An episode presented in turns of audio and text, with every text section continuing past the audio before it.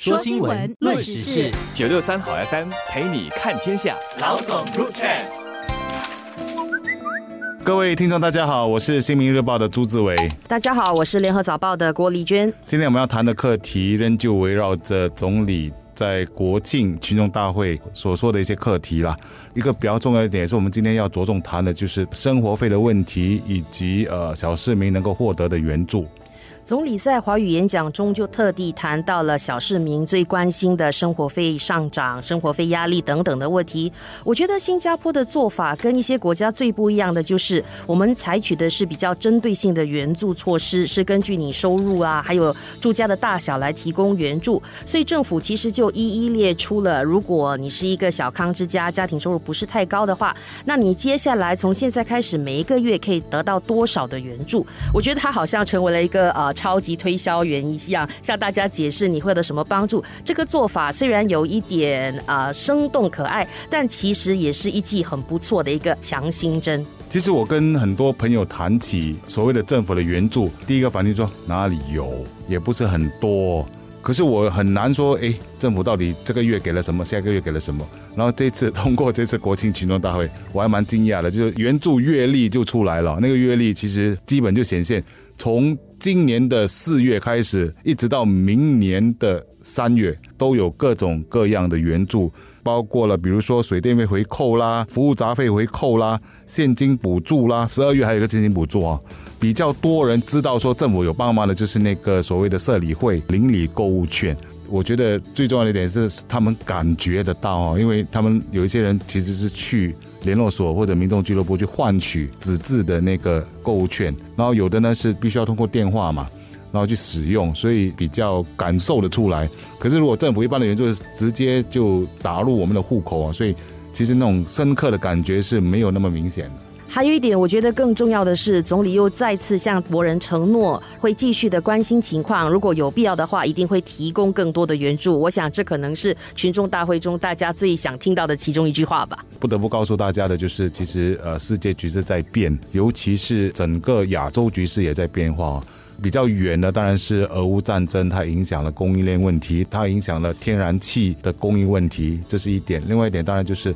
现在我们亚洲的局势也处于一个比较不安定的局面哈。其实如果注意听总理的话来说，他其实也要国人先做好心理准备。如果亚洲这一带有发生一些什么问题的话，那他希望国人能够团结一致，像过去一样克服那个危机。这主要也因为整个国际环境的转变，过去各国之间呢是促进国际贸易，所以大家去生产那个价格最低的产品，所以这样子合作之下促进贸易之后，其实能够把物品的价格保持在比较低的水平。可是随着这个国际地缘环境的转变，现在大家更关心的是怎么样确保我自己的国家的货源自给自足，不去依靠他人。那这个全球物价上涨，新加坡这么一个小小的开放经济体受到了最直接的冲攻击。在这样的情况下，新加坡政府能够做什么？那就是转向确保进口更多元，可能要到更远的地方去买一些价格稍微高一点的物品，但没有办法，因为只有这样做的话，才能建立一个更不会容易被打断的供应链网络。这边其实还是要举那个例子哦，为什么我们会吃到乌克兰的鸡蛋、波兰的鸡蛋？为什么我们要走到这么远去？买鸡蛋，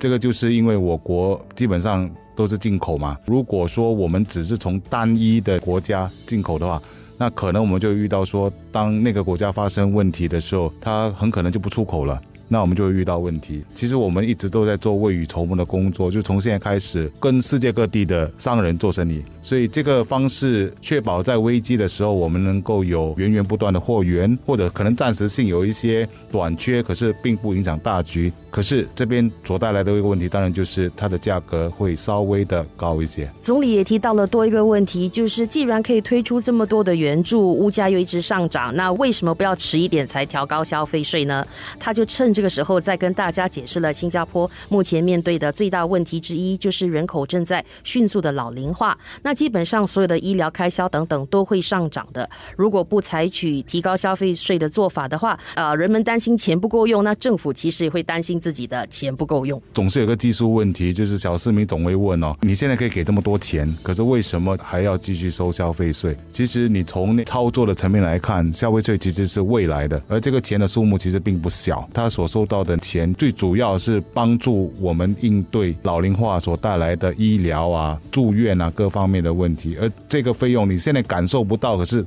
坦白说。